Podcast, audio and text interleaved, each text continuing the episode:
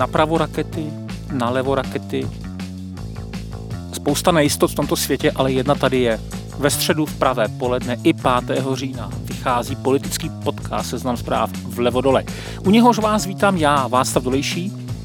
A já, Lucie Stuchlíková.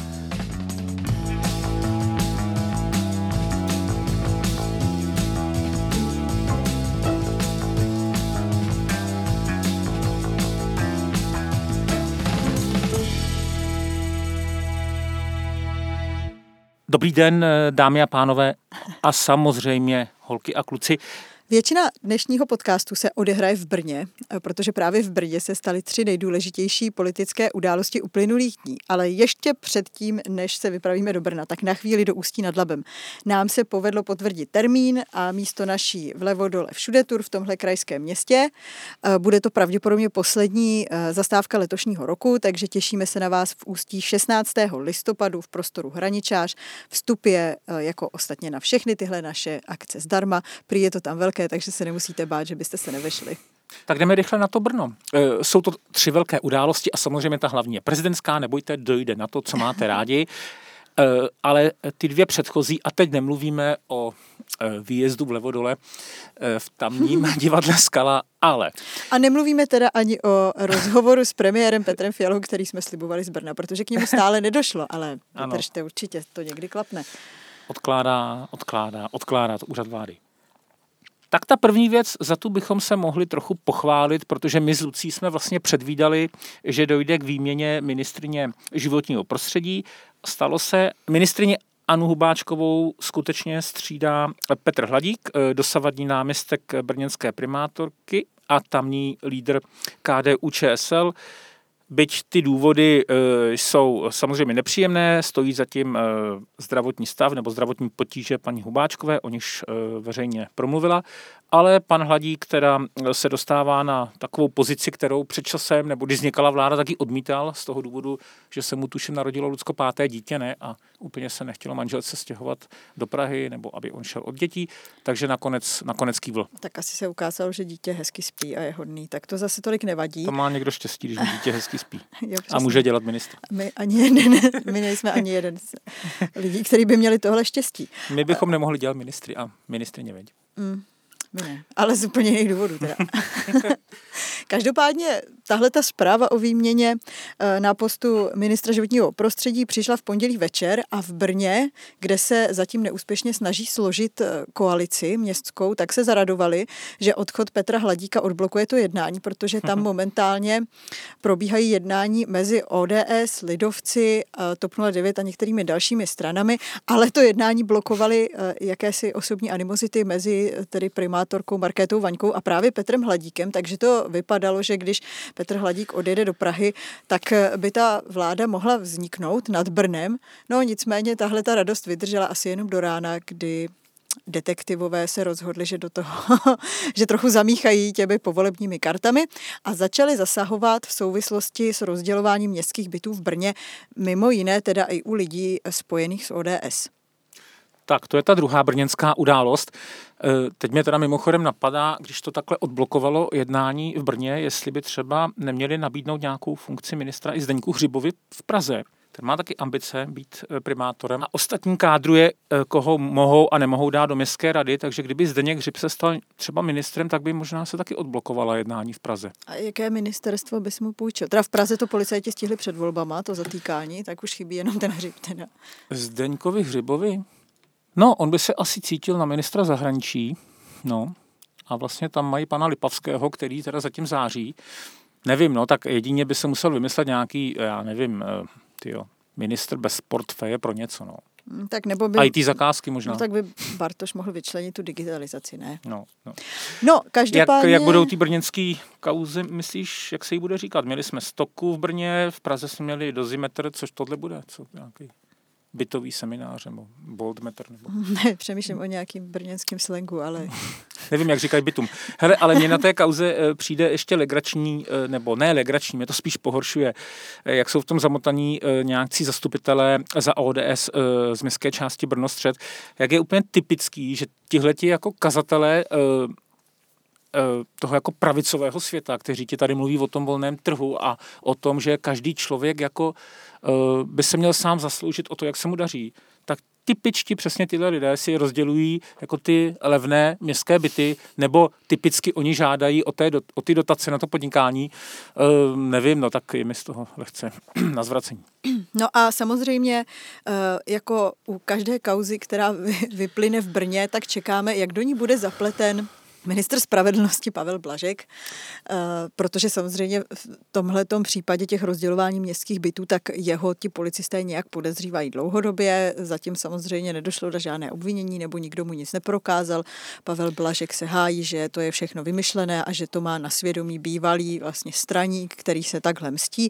Takže uvidíme, jestli tentokrát to mají policisté třeba vyfutrované i směrem k Donu Pavlovi, nebo to nakonec zůstane u nějakých teda řadových zastupitelů ODS? Teda, můj tip, tak za prvý Don Pablo je takovej lišák, že myslím, že jeho se to teda nedotkne, že on jako umí v tom chodit za prvý a nejsem si jistý, jestli teda nějaký rozdělování bytů není pod jeho úroveň. Tady Honza Kordovský nám tady mezi tím do scénáře píše, jak by se teda mohla jmenovat ta kauza, jo? Tak já hlasuju pro spolubydlení. No, oni v tomto policajti jsou docela kreativní vždycky, když vymýšlí nápady pro ty jednotlivé kauzy a měli by si na to najmout opravdu Honzu Kordovskýho, protože on si myslí, že by to mohla být Pablač. Opakuji, Pablač. B, ne B.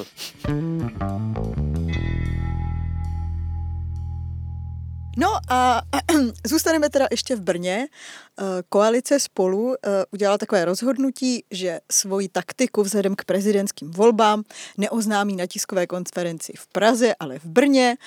A teď tam toho všichni litují, protože se jim to povedlo přesně v ten den, kdy tam teda zasahuje policie. Dobrý den, dámy a pánové. My jsme slíbili, že přijdeme s naším oficiálním vyjádřením k volbě prezidenta republiky a to teď děláme. Nicméně už to bylo naplánované a tak to proběhlo. A tady si myslím, že se můžeme taky trošku s Václavem pochválit, protože to teda dopadlo nějak tak, jak jsme typovali.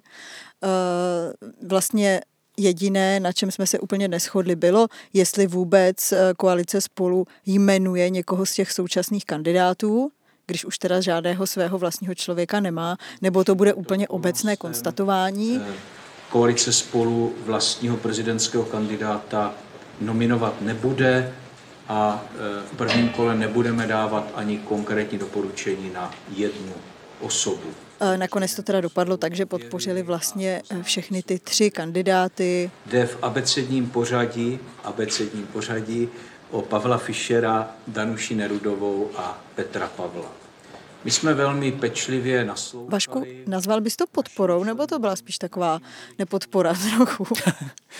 Jo, byla to taková klauzovská polopodpora. Zároveň si dali záležet na tom, že to není vládní kandidát, protože bych řekl, že velmi správně vláda dospěla, vypadá to hodně legračně, že ta sebevědomá vláda pětikoaliční nemá svého kandidáta. Ale myslím, že to je pragmatický rozhodnutí a v té situaci správný, protože asi dospěli k názoru, že vládní kandidát nebo kandidátka by samozřejmě v polovině ledna vůbec neměla šanci postoupit ani do druhého kola, protože všechny ty problémy, které tady jsou, o kterých tady opakovaně mluvíme, by se na ní svezly a samozřejmě ty soupeři hnutí ANO nebo SPD by všechny ty vysoké ceny a energetickou krizi a pomoc Ukrajině a uprchlíky a všechno by to házeli na toho prezidentského kandidáta nebo kandidátku. Takže z tohohle pohledu si myslím, že to je logický a navíc, kdy ta vláda řeší jako spoustu dalších problémů, tak ještě tady si vytvořit jako v uvozovkách další, že bude 100 dní tady ještě válčit za svého kandidáta nebo kandidátku a jako musí to podporovat, bojovat, jenom by se tím vysilovali. Takže myslím, že to jako samozřejmě bude zesměšňovaný tím, že vyjmenovali 3 kandidáty, ale že to je vlastně jako z pohledu nějaký strategie také správný, docela logický. Byť to takhle jako určitě neplánovali, rádi říkáme, že nám pan premiér v lednu ale to bylo ještě před ruskou invazí na Ukrajinu, říkal, jak musí rychle najít společného kandidáta. Myslím si, že vlastně ani ti kandidáti sami, teď teda mluvím o Danuši Nerudové a Petru Pavlovi, by o to nějak nestáli, o nějakou přímo vyjádřenou podporu, protože jak říkáš, je to trochu polibek smrti, taky se podívejte na první reakci Danuše Nerudové, která řekla, že teda jako děkuje, ale nezapomněla zmínit, že jsem nezávislá, nestranická kandidátka a vládu dost často kritizuji, jo, že jako hnedka v tom prvním kroku měla potřebu se trochu ohradit. Myslím, že možná Pavel Fischer, ten třetí, by stál o nějakou větší podporu, přímější, protože potřebuje vlastně dohnat tyhle ty dva favority, ale teda ani to se nestalo, asi se na něm také neshodnou úplně všichni. No, ale on, Lucko, na rozdíl od paní Nerudové a pana Pavla, kteří jsou jako, budou říkat, že jsou občanští kandidáti, protože budou mít těch 50 000 podpisů, tak Pavel Fischer už je určitě nestihne sebrat a bude muset mít to přímější v tom, že se mu tam bude muset podepsat pár senátorů nebo poslanců, to znamená, že tam asi budeme podpisy některých lidí z ODS, KDU ČSL, z Hnutí STAN, možná z TOP 09. Takže v podstatě stejně jako minule, když se pokoušel o prezidentskou volbu. Takže bude takový, asi to soupeři budou moc vykládat tak, že on je jako tím nejvíc vládním kandidátem. No. Tak je ostatně senátorem, který patří do toho vládního tábora. Jak říkáš, stavit v tuhle chvíli vlastního kandidáta je nesmysl. Už to prováhali, i kdyby bývali chtěli, tak už je na to pozdě a přece jenom už je tam trošku narváno tady v té části voličského spektra, ale samozřejmě si myslím, že je to pro ně takové ponížení, zvlášť pro tu ODSku, jako nejsilnější v tuhle chvíli pravicovou stranu, která určitě by svého vlastního kandidáta chtěla mít. A musím říct, že na té tiskové konferenci bylo opravdu trošku směšné, jak oni se rozhodli, taky co jiného mají dělat, ale jak se to rozhodli hrát na tu notu, my vlastně nestavíme toho kandidáta, ne protože bychom ho neměli, ale protože jsme tak odpovědní. Tak to by skoro přišlo až zbytečné a používali se tam takové obraty. My kdybychom teď postavili toho vážného kandidáta, jako kdyby nějakého měli, jo, to... A všichni víme, že nemají. No, on tohle měl na starosti hodně v ODS Marek Benda, který jako obcházel ty kandidáty nebo potenciální kandidáty a samozřejmě nikomu se do toho moc v této situaci jako vládnímu prostě vyslanci nechtělo. Takže se nakonec prostě rozhodli takhle. Mně na tom ještě přišlo vlastně zajímavé, že premiér Petr Fiala tohle rozhodnutí vysvětluje tak, že z těch průzkumů veřejného mínění plyne, že vlastně voliči vlády už mají daleko jinde ty preference. Někdo to má u Danuše Nerudové, asi spíš ty liberálnější voliči, někdo u pana Pavla, všimni si, že se vyhýbám tomu slovu generál, ale pořád mi to jde na jazyk. Prostě jsme si všichni zvykli mu říkat křestním jménem generál, takže u Petra Pavla to mají asi ti konzervativnější, někteří mu odpouští komunistickou minulost. Bychom preferovali spíše to, abychom měli v čele státu někoho, kdo nebyl členem KSČ, ale vidíme společenskou situaci, vidíme reakce našich voličů i členů. Pokud by takhle ta vláda na to koukala, tak si říkám, sakra, ona by třeba mohla přijmout euro nebo víc podporovat to, že jsme v Evropské unii, kdyby se takhle ohlížela ta ODSka na teda názory svých voličů, jako v případě prezidentské volby, tak by mohla změnit i jiné věci. To euro je úplně krásný případ, ne? Víš, jako vždycky ODSka byla hodně taková proti Evropské unii, ale její voliči byli ti, kteří to, že jsme v Evropské unii, nejvíc podporovali. Tak videa, to je docela zajímavý obrat, víš? No jo, no tak co naděláš, kde nic není, ani smrt nebere, tak prostě nemáš, musíš se spokojit i s takovými kandidáty, kteří ti nepřipadají úplně ideálně. Já svoji volbu teď říkat nebudu, ale nebudu říkat ani žádnou negativní volbu Petra Fialy. Ale, Lucko, prosím tě, říkám si, jestli teda tři kandidáti, jestli to jako není moc, jo? Pravda je, že teda teprve dneska jsme se dozvěděli teda ten postoj toho vládního tábora, ale pořád ještě nevíme a musíme si počkat do 27. října na postoj hnutí ANO, což bude ten jako asi hlavní soupeř, ať už Babiš nebo někdo jiný. No a mně se zdá, že teda senátní volby, jestli nám něco ukázali v těch soubojích vlády s ANO, že prostě, když se tam štěpí ty síly, tak oni Babiše jako nemají šanci porazit. Připomenu Karlovy Vary a Kroměříž, kde prostě nepostoupili ani do druhého kola, když tam měli víc kandidátů. Takže oni, ano, jsou úspěšní, proti ANO, ale musí prostě za každou cenu se dát dohromady. A teď nemyslím jenom koalici Spolu, ale musí se k tomu přidat i ti Piráti a Starostové. Takže tři kandidáti podle mě je moc a hrozí, že se vytlučou. Já dokonce říkám z legrace, že už je moc Pavel i Nerudová. Jo? A mě trošku překvapilo, že vlastně nakonec do těch doporučených men přibyl Pavel Fischer. Že to přece jenom ještě víc naředí tenhle tábor. A je to přesně to, před čím Petr Fiala varoval, jo? Že říkal, nemůžeme dopustit, aby tady těch kandidátů na naší straně, u našich voličů bylo moc, protože oni se pak pobíjí a jako hrozí, že tam fakt postoupí třeba dva nějaký třeba extrémista Andrej Babiš. A teďka Petr Fiala si stoupne a přidá tam toho Pavla Fischera. Asi teda byl tlak, bych řekla, z ODSky, protože Danuši Nerudovou, bych řekla, tahle pravicová strana moc nechce. U Petra Pavla teda vadí ta komunistická minulost, to ostatně říkal i premiér Fiala, že jako jeho osobní preference by byla, aby to byl kandidát bez komunistické minulosti, tak proto teda se tam rozhodli přidat toho Pavla Fischera, ale nemyslím si, že je to takticky úplně dobré rozhodnutí.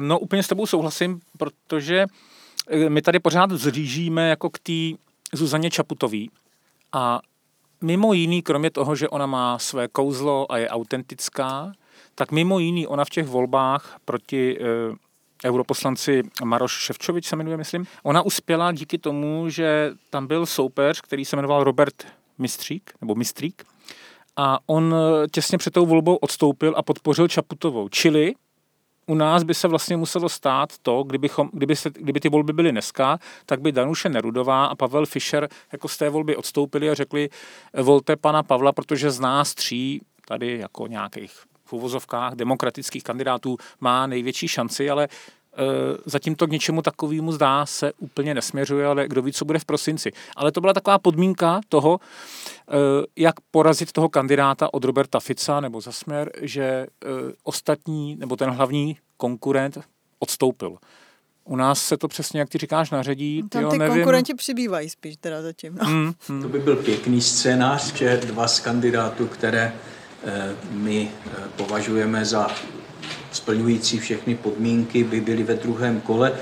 Pokud taková situace nastane, tak se k tomu samozřejmě jasným způsobem postavíme. Z tohoto pohledu jsme nezmínili třeba Marka Hilšera. No, jasně. Což bych řekla, že tak je, jako, protože premiér to prezentoval jako, že volte demokratické kandidáty, tak bych řekla, že tuhle tu podmínku by měl splňovat i on, nicméně jeho teda nejmenovali, ale taky tam je na téhle straně spektra, no.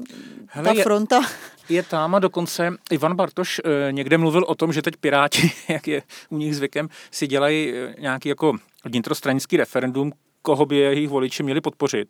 A on jim tam na prvním místě vylézá Marek Hilšer a Danuše Nerudová, ta, která jezdila na ty sněmy pirátský a nějak s nimi komunikovala, byli spolu nablízko, tak je až na druhém místě. Tak Marek Hilšer ještě není tak úplně ztracen. Tak ještě, že by Piráti teda přihodili nějakého, protože starostové už se vyjádřili, že teda Petr Pavel, ale takže by ještě Piráti přihodili. Krása, pojďme do toho. Čtvrté nejmenované. Hele, ale jak jsi říkala, že ODSka tam přihodila Fischera, já spíš zatím, musím ti říct, cítím lidovce teda. No tak to každopádně. Mariána Jurečku, to, že jako tam hodně chtěl. Ale myslím si, že i v ODS teda je to takový kandidát, kterého by, ale jinak samozřejmě Pavel Fischer, že jo, konzervativní katolík, tak to se u lidovců tleská. Prezidentskou volbou. Máme tady opravdu tři výrazné, silné občanské kandidáty, osobnosti, které jsou blízké i pohledu straníků, sympatizantů a voličů KDU ČSL a koalice Spolu a proto si myslíme, že není smysluplné a vhodné, abychom tady štěpili síly a posílali do tohoto prezidentského volebního klání dalšího kandidáta nebo kandidátku.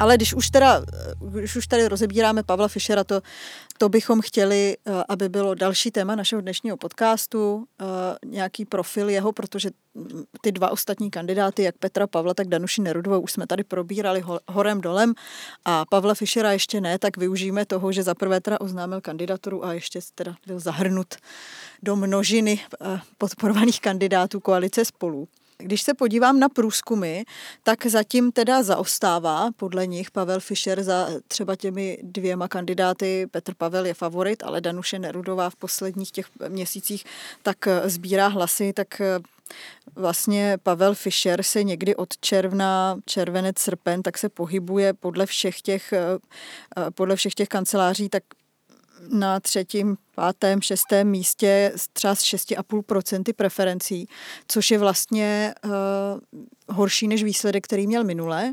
Když se poprvé pokoušelo prezidentskou volbu, tak nakonec získal 10%. No vlastně to si připomněla, že on minule docela zazářil třetí místo, byť oni tam pak byli seřazeni ty další, jako Marek Hilšer a Michal Horáček.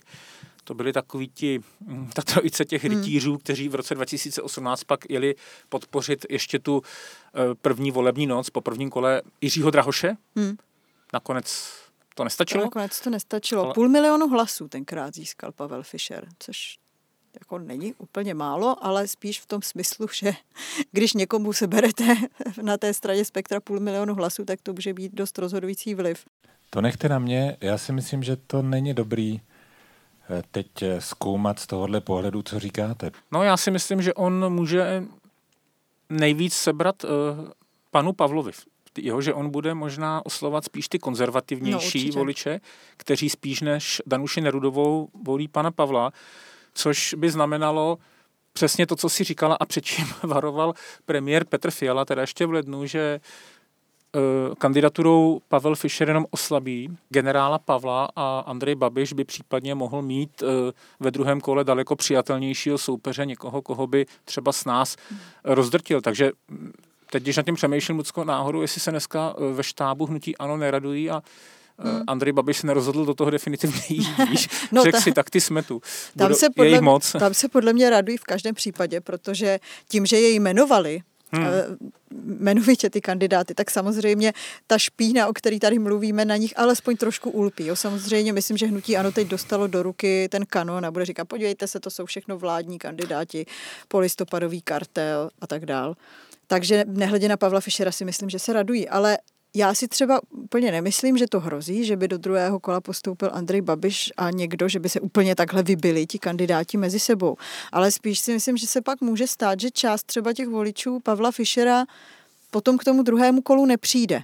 On pravděpodobně by asi vyzval k podpoře některého toho demokratického kandidáta, ale tohle pak vždycky způsobí, že nějaká část těch voličů je jako zklamaná z toho, že jejich kandidát nepostoupil a rozhodne se, že k tomu druhému kolu vůbec nepůjde a je potom na tom kandidátovi, co postoupil, aby je nějak motivoval a je to hrozně těžký, jo, ne vždycky to úplně zabere, takže tam vidím tu slabinu toho třetího kandidáta. No, Lucko, tak taková poslední poznámka moje k tomu, že já jsem jako člověk v zásadě naivní, tak já pořád věřím v ten slovenský scénář. To znamená, že tahle trojice nebo případně ještě někdo další, teď jsem hodně naivní, nesmí se mi, že se rozhodnou jako odstoupit a nechají tam toho, kdo bude mít v tom prosinci podle průzkumu nejvíc. Nesměj se mi, já vím. Nechme v tom žít, nechme v tom žít. Já myslím, že se pobijou, ale dobře. V rychlosti jenom nějaká základní data životopisná o Pavlu Fischerovi, Danuši Nerudovou i Petra Pavla, už jsme tady docela podrobně probírali. Tak, dneska je senátorem, je mu 57 let, je to člověk, který se hodně orientuje na obranu, zahraniční politiku, bezpečnost, což vlastně je vidět v tom, jak se moc vymezuje vůči prezidentu Miloši Zemanovi. On dokonce sám, vlastně Pavel Fischer, už po těch volbách v roce 2018 řekl, že bude kandidovat i příště, takže to vlastně svůj slib dodržel. A celou tu dobu se tak trochu označoval on sám, nikdo jiný ho tak neoznačoval, jako stínový prezident. Ale když jsem se ráno díval teda na jeho webové stránky, tak musím říct, že teda moc senátorů takhle aktivní, jako on není. On má svůj podcast, neuvěřitelné množství rozhovorů, neuvěřitelné množství nejrůznějších vystoupení, jezdí hodně po republice, teď vydal knihu o sobě. Jo, je opravdu mimořádně aktivní a je to vidět i v tom senátu, jak tam jako spousta senátorů, nechci nikomu křivdit, to nějak těch 6 let, překlepe. Nechci říct, prospí jsem chtěl říct, ale tam nějak přesedí, tak on opravdu patří mezi ty mimořádně viditelné. To jako srovnej to třeba s Jiřím Drahošem, že jo, který tady byl hvězdou a jako nakonec o něm vůbec nevíme. No, myslím, že Pavel Fischer je ten z těch prezidentských kandidátů neúspěšných, kdo dokázal přetavit nějakou tu známost a tu podporu a udržet si to vlastně celých těch 5 let, tak uvidíme, jako na kolik procent to teď hodí. Zase jsem to odvedl trochu jinam, promiň. Takže 57 let, on začínal nebo v dětství hodně hrál na kytaru, na housle, zpíval, takže dlouhou dobu si myslel, že se bude živit jako muzikant. je z takové rodiny, která byla hodně antikomunistická, takže doma samizdaty, setkání s disidenty, měli zahraniční návštěvy, takže jako hodně věděl o tom, co se děje na západě, poslouchali prostě vysílačky. No, nakonec vystudoval ve Švýcarsku a ve Francii prestižní školy, takže vynikající vzdělání. Je hodně znám ten jeho pohnutý osud, kdy oni s manželkou měli 4 děti a jeho nejstarší syn Vojtěch trpěl vážnou nemocí, které nakonec podlehl. On dokonce, Pavel Fischer, za toho mnozí obdivují, v těch posledních letech toho života vlastně obětoval svoji kariéru. Myslím, že v té době byl zrovna velvyslanec ve Francii, toho se vzdál, vrátili se do Prahy a věnoval se vlastně jenom péči od toho syna. Známá samozřejmě kapitola jeho života je taky angažmá u prezidenta Václava Havla, kde začínal v podstatě, myslím, jako zástupce mluvčího a později i vedl politický odbor na Hradě. Já jsem loni v Rokafe v Praze moderoval takovou debatu, bylo to 10 let jako bez Václava Havla a jedním z těch hostů tam byl samozřejmě právě pan Fischer, on tam vzpomínal vlastně na jako různé zážitky, mimo jiný na to, jak on přivedl Tomáše Sedláčka Václavu Havlovi jako ekonomického poradce, tehdy Tomáš Sedláček ještě měl to obrovský afro a nebyl tak známý, ale prostě ta vycházející hvězda. A on se ptal Sedláček Havla, nevadí vám, že mi ještě teče mléko po bradě? A právě Fischer mu na to odpověděl místo Václava Havla, že mu teda teče, ale že to mléko je čerstvé a to, že se jim líbí. Tak, veselá historka. Zatáčení, promiň. Jinak Pavel Fischer taky prošel různými ministerstvy, má zkušenosti, jako samozřejmě diplomát ministerstva zahraničních věcí, ale pracoval třeba i u náčelníka generálního štábu, kde měl na starosti nějaké zahraniční vztahy, anebo na ministerstvu kultury. On teda kromě zahraničních vztahů, kde ty jeho postoje jsou známé, že jo, je velmi jako protičínský a protiruský, varuje před těmito mocnostmi, takže opravdu naprostý opak Miloše Zemana, tak on se věnuje i kyberbezpečnosti a myslím si, že se tomu věnoval i v dobách, kdy vlastně nikdo tady moc netušil, co to je. Ono až v posledních letech to tady jako narostlo jako takhle obrovské téma ve veřejném prostoru, ale on už jako v době, kdy my jsme to ještě nikdo netušil, tak tohle dělal na ministerstvu zahraničních věcí. Když mluvíš o těch protiruských a protičínských postojích, tak právě v tomhle on je velmi kritický vlastně k Miloši Zemanovi, kdy jako mluví o tom, že on Miloš Zeman je na jednu stranu nějaký lobista nebo mluvčí těch českých firem, myslel asi tím hlavně PPF-ku, které dělali nějaké biznisy v Číně, že jim tam dělal takového zprostředkovatele a nechoval se jako hlava státu suverénního. A třeba v souvislosti s Ruskem, asi s Martinem Nejedlým myslí, tak tam zase mluví o nějakém jako výsadku moskevském na Pražském hradě, takže je velmi kritický. A tohle vlastně vyvrcholilo po Vrběticích a poté, co Miloš Zeman vlastně tehdy mlčel, nevyjadřoval se, nakonec skončil v nemocnici a tehdy to byl právě Pavel Fischer a jeho taková zpráva, kdy on vlastně prosadil v Senátu to, že tam byl pokus o tu aktivaci článku 66 ústavy, neboli zbavení kompetencí nebo zbavení části kompetencí prezidenta Miloše Zemana. Čili, že Zeman by zůstal hlavou státu, ale nemohl by některé kompetence vykonávat. No, tím se teda posílil ten jako negativní vztah, který mezi sebou mají. Pak si taky všimněte, že když pak Miloš Zeman to označil za nějaký pokus o puč, tak kromě Miloše Vystrčila, který ho taky nenávidí, tak jmenoval i tady právě Pavla Fischera. Já jsem o tom jako přemýšlela o té jeho kandidatuře, že Miloš Zeman určitě teda si teď dá záležet, aby Pavla Fischera co nejvíc poblil, aby jako takový ten jako na rozloučenou, aby dal průchod té své nenávisti. Tak jsem si říkala, jestli tohle třeba nemůže být pro ty 2 ostatní kandidáty výhoda, že Miloš Zeman, který tomu samozřejmě neodolá, tady té své nenávisti, takže bude útočit na Pavla Fischera, protože řekněme si, že i když my už často máme z Miloše Zemana třeba legraci a už tak jako odpočítáváme, kdy odejde, tak ale to jeho slovo při volbě jeho nástupce bude mít velkou váhu. Jo, souhlasím s tebou, byť jako obliba Zemana padla někam k 20%, ale je jasný, že Pavel Fischer asi nebude jako úplně schopný oslovit nějaké Zemanovi příznivce nebo voliče. To ne, to určitě. Což je velký handicap, no. Já jsem si spíš myslela, že to, že bude Miloš Zeman útočit na Pavla Fischera, tak to by mohla být výhoda pro Petra Pavla, Danuši Nerudovou, že se to na ně tak nezaměří, tenhle ten hradní hnojomet. No a pak jsem si uvědomila, že on to Miloš Zeman zvládne asi více směry, ne? Asi jo, Lucko, asi jo, když doteďka říká, že by podporoval jenom Babiše a Středulu, ale je pravda, že Pavel Fischer je teda zatím jediný z těch kandidátů, který úplně natvrdo, to opakuje v mnoha rozhovorech, říká, že kdyby přišel na Pražský hrad jako prezident, tak jako první věc, kterou by dělal, by byly nějaké jako audity toho, co se tam dělo za té černé éry Miloše Zemana, čili že by zvedal ty koberce, otevíral ty skříně a vyndaval ty kostlivce a všechny ty smlouvy, které se nestačily skartovat, by vynesl na světlo. To ostatní neříkají a to myslím, že Miloš Zeman, no asi Pavel Fischer, pojďme si říct, se úplně prezidentem zdá se dneska nestane, ale tohle by se asi Zemanovi lidé mohli bát. A to nikdo ostatní takhle tvrdě úplně neříká, jo? Jako spíš... I když si myslím, že ten plán tam taky je u těch jiných kandidátů, ale je trošku taktičtější si to nechat možná na dobu, až tam ten člověk opravdu bude sedět.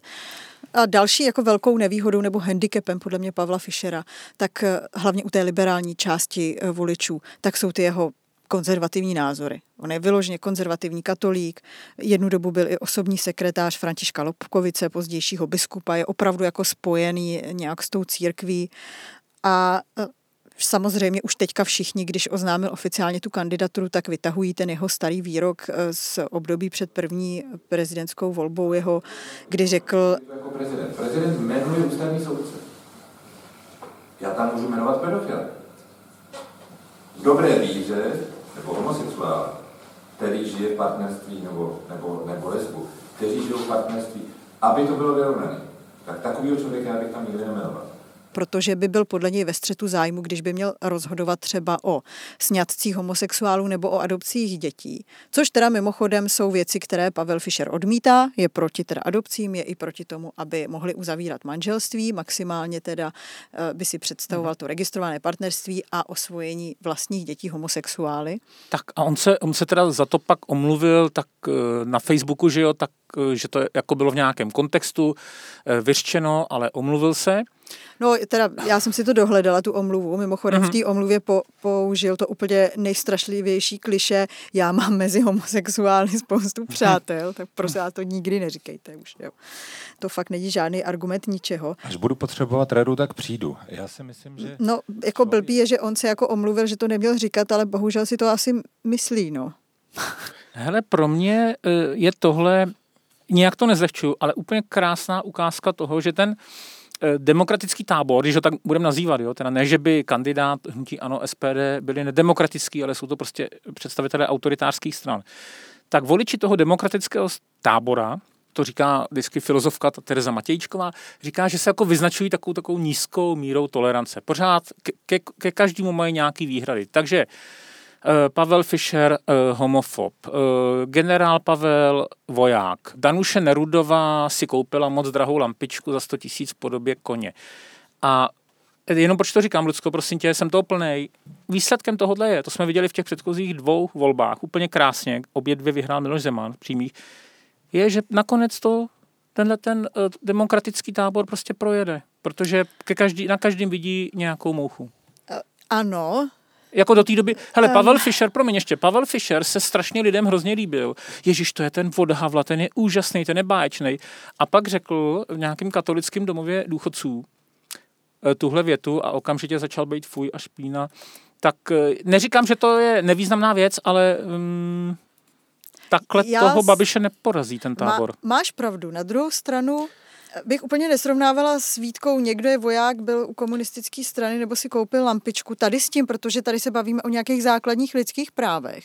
Jo, jako říct, že by někdo neměl být ve funkci, protože je homosexuál a tím pádem asi jako automaticky nějaký aktivista. To fakt není dobrý, jo, protože tak heterosexuála by jmenoval, ten není ve střetu zájmu, když bude rozhodovat o, já nevím, otázkách manželství nebo něčeho. Jo, to si myslím, že se dostáváme fakt trochu na tenkej let, že lidská práva jsou základ, jo, pojďme je... Jo, souhlas. No, my se někdy hádáme, možná to není vždycky vidět, nebo poznat, nebo u toho nejste, ale to tady zdaleka není úplně selanka, je to tady přetahovaná. Lampička je proti tomu prkotina, ale komunistická minulost, takhle Berto, nedívej se na to jenom ze svého pohledu, jo? Prostě pro někoho je komunistická minulost totéž, co pro tebe vztah homosexuálům, jo? Jako nepřekročitelný něco, kvůli čemu tam nemusí hodit ten hlas. Nejenom, rozumíš, mluvím o tom vytahování, protože, hele, Lucie, ještě ta druhá strana, vem si to úplně nádherný, tak ta druhá strana, ta Andrej Babišovi prostě je ochotná voličů, teď myslím, ta je ochotná mu odpustit cokoliv, i to, že je u soudu jako obžalovaný, těm možná by nevadilo ani, kdyby byl odsouzený. Není to jenom u nás, jo? Je to v Americe to vidíme na Donaldu Trumpovi, prostě taky mu byli ochotní odpustit cokoliv. Tak jenom když jako budeme hnidopiši, tak jako nic nebude. Promiň. Já to musel ze sebe dostat.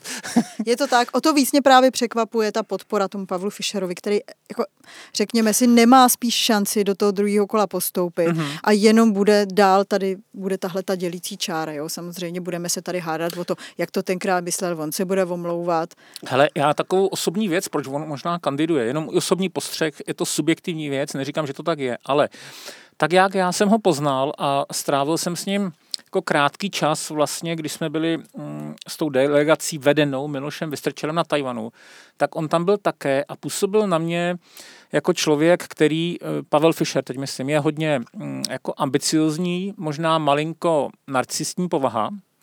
A teď vycházím z toho, že on tam skoro jako až trpěl tím, že tou hlavní hvězdou je tam Miloš Vystrčil, který přitom jeho pohledem v těch zahraničních otázkách jako výtak třeba 10 nebo 20% proti Pavlu Fischerovi, ale že on tam byl tou hvězdou, se kterou se všichni stýkali, se kterou my novináři jsme dělali rozhovory a trochu ještě tam jako byl vidět pražský primátor Zdeněk Hřib.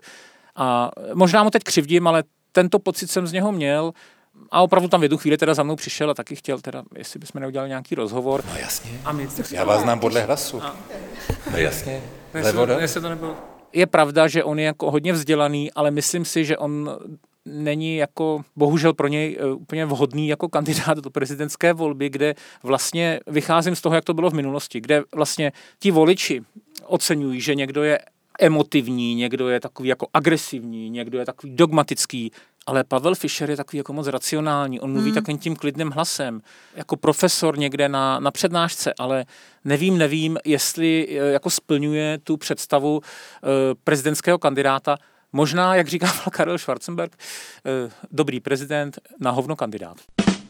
Jo, že prostě někdo se jako nehodí do té hrozné řežby, o kterou často popisujeme plnou bláta a špíny, že? No, jako asi tady nechceme říkat, že že třeba ty prezidentské debaty se mají zvrhnout v nějaký vzájemný překřikování, to asi úplně nikdo nechce a že teda slušný kandidát nemá šanci, ale aspoň by si myslím ten kandidát měl mít možnost nějak tu myšlenku formulovat jasně, mít třeba, jak právě říkal vždycky Miroslav Kalousek, mít připravený nějaký titulek, který tam pak ty novináři dají a dokázat prostě v té debatě nějak zazářit, což nevím, jestli úplně Pavel Fischer, co si tak vybavuju ty debaty z té jako uplynulé prezidentské volby, jestli je toho úplně schopen. No.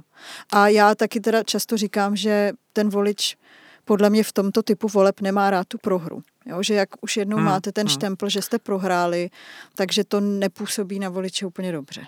A navíc teda láska českého voliče po zajících skáče, že jo, máme rádi ta nová jména. Ještě mi, Lucko, napadá, že vlastně, ještě když se ohlídnu na ty dvě předchozí volby, tak je jako pravda, že my voliči, že jako hlasujeme v těchto volbách docela racionálně v tom slova smyslu, že si tam vždycky ten tábor najde jako nejsilnějšího, jak to říct, vlka z toho stáda, jo, že minule přece Jiří Drahoš, jehož jako bych řekl, no nechci říct většina veřejnosti, ale možná jo, rok před těma volbama možná ani neznala, jo, předseda Akademie věd, neznámý. Minimálně na to byly průzkumy v Moravskoslezském kraji, ho opravdu znalo pod 50% lidí ještě před druhým kolem. Ale přesto se jako z něj stal ten nejsilnější z toho antizemanovského stáda a ty lidé nakonec, i když ho neznali nebo třeba nevěděli tolik o jeho názorech, tak mu to tam hodili. Tak je možný, že i tenhle efekt nějak zafunguje bez toho, aniž by, jak jsem tady naivně předvídal, někdo jiný třeba odstupoval. Nevím. Jo? Tak ono ne, že by to pomohlo jo, v té minulý volbě. Potom v tom druhém kole ne, to nestačilo, jasně, no. Ale... Ono nakonec to druhý kolo, když se nad tím zamyslíš, tak je takový, že jako v tom prvním kole hlasuješ pro někoho, koho chceš, v druhém kole hlasuješ většinou proti někomu. Kdo zbyl. No, a jako spíš proti, že jako si nepřeješ, aby ten druhý, že jo, nebyl zvolen. Takhle, já chci říct ještě takovou věc, že pořád to jako opakuju, jestli by náhodou nebylo moc, kdyby na Hradě seděl nějaký vládní kandidát pravostředý, protože ta druhá část veřejnosti, která jako tady demonstruje, by mohla mít pocit, že nemá v té politice přece zastání, nemá vládu, nemá sněmovnu, nemá senát, nemá ty primátory.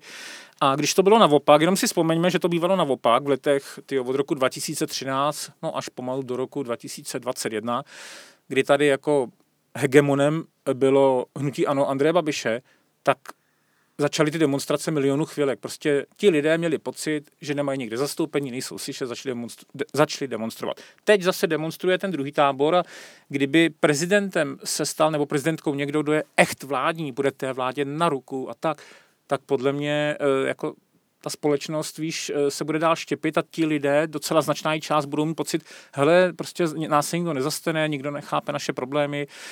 Jako tím nevolám potom, aby Josef Středula jako levicový odborář se stal kandidátem na prezidenta, ale vlastně možná by to bylo logické. Jako možná by to uklidnilo ty nálady. A tak naštěstí teda žádného vládního kandidáta jasně, nemáme, že? Nemáme.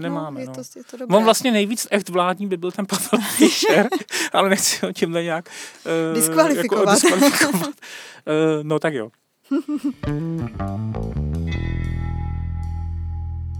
Ono teda tady z těch tří kandidátů Petr Pavel nedominuje jenom v těch předvolebních průzkumech, ale ukazuje se to třeba i při vyhledávání, když si jako vyjedete, jak se vyhledává Danuše Nerudová, Petr Pavel a Pavel Fischer, tak on je prostě Petr Pavel 3x větší, jo, zajímá to lidi mnohem víc, třeba Pavel Fischer vůbec tam není vidět a Danuše Nerudová má takový chvíle, kdy jde jako nahoru, ale vůbec se vlastně tomu ani nepřibližuje, takže i vyhledávače typují, že největší šanci má Petr Pavel.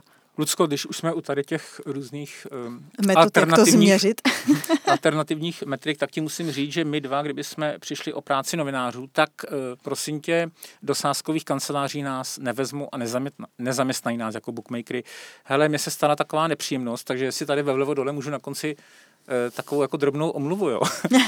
Prosím tě, já jsem byl v úterním podcastu jako host u Lenky Kabrhelový v 5:59 nebo za minutu 6 a já jsem tam trošku jako kritizoval sázkové kanceláře a to jejich vypisování kurzů na politiku a na prezidentské kandidáty a abych to zkrátil, tak v podstatě jsem tam jako říkal, že na rozdíl od těch sofistikovaných kurzů na sportovní zápasy typu 4. liga v basketbalu ve Španělsku. Fenerbahce, jo. To jsou úplně neznámí kluby jako z konce tabulky, na který oni vypisují jako kurzy, protože vědí, že pravý křídlo má zrovna zlomený zápěstí, jo, což jako ti sázející netuší. Koukají na to. A já jsem tam jako řekl, že si prostě tyhle politické kurzy cucají z ruky. Takže přišel mi tady naštvaný e-mail od předsedy představenstva Tipsportu Vratislava Randy, který mi jako vysvětluje, což jsem netušil, přiznávám, že bookmaker mimo jiný znamená, že děláš jako knihu, to znamená, že nastavuješ kurzy tak, aby byly rovnovážné v závislosti na názorech sázkařů. Jo? Čili se to tvoří, si to představu trošku jako kurz akcí, nabídka, poptávka a že prostě na politiku jim sází jako velký počet lidí, daleko víc, než prostě jsou v těch reprezentativních průzkumech. No dobře, tak nechme to být. Ale musím říct, že pan předseda představenstva Tipsportu Vratislav Randa je vtipný, protože tady píše, že taky ho napadlo, že by nám mohl napsat do Vlevo dole, aby jsme ty jejich kurzy brali víc vážně, protože by se nám to mohlo při práci vyplatit a nestávalo se nám, že ty tipuješ, že hnutí ANO bude mít 7 senátorů a já tipuju, že budou mít 5 senátorů, čili že jsme oba úplně mimo. To zabolelo. Tak mohli jsme tady ještě chvilku diskutovat, ale tohle tak bolí, že se omlouváme, ano. Radši to dnes ukončíme naší rubrikou Omlouváme se za chyby a uvádíme věci na pravou míru.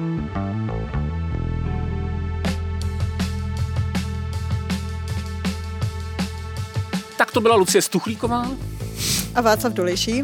Díky za přízeň, mějte se moc hezky a i přes drobné výhrady nám zachovejte přízeň. Příští středu zase na Seznam zprávách. Nebo dřív v reaktoru. Nestraš. To, co nesnáším, je ta znělka u toho reaktoru. Tam jako mám pocit, fyzický pocit, že musím utíct.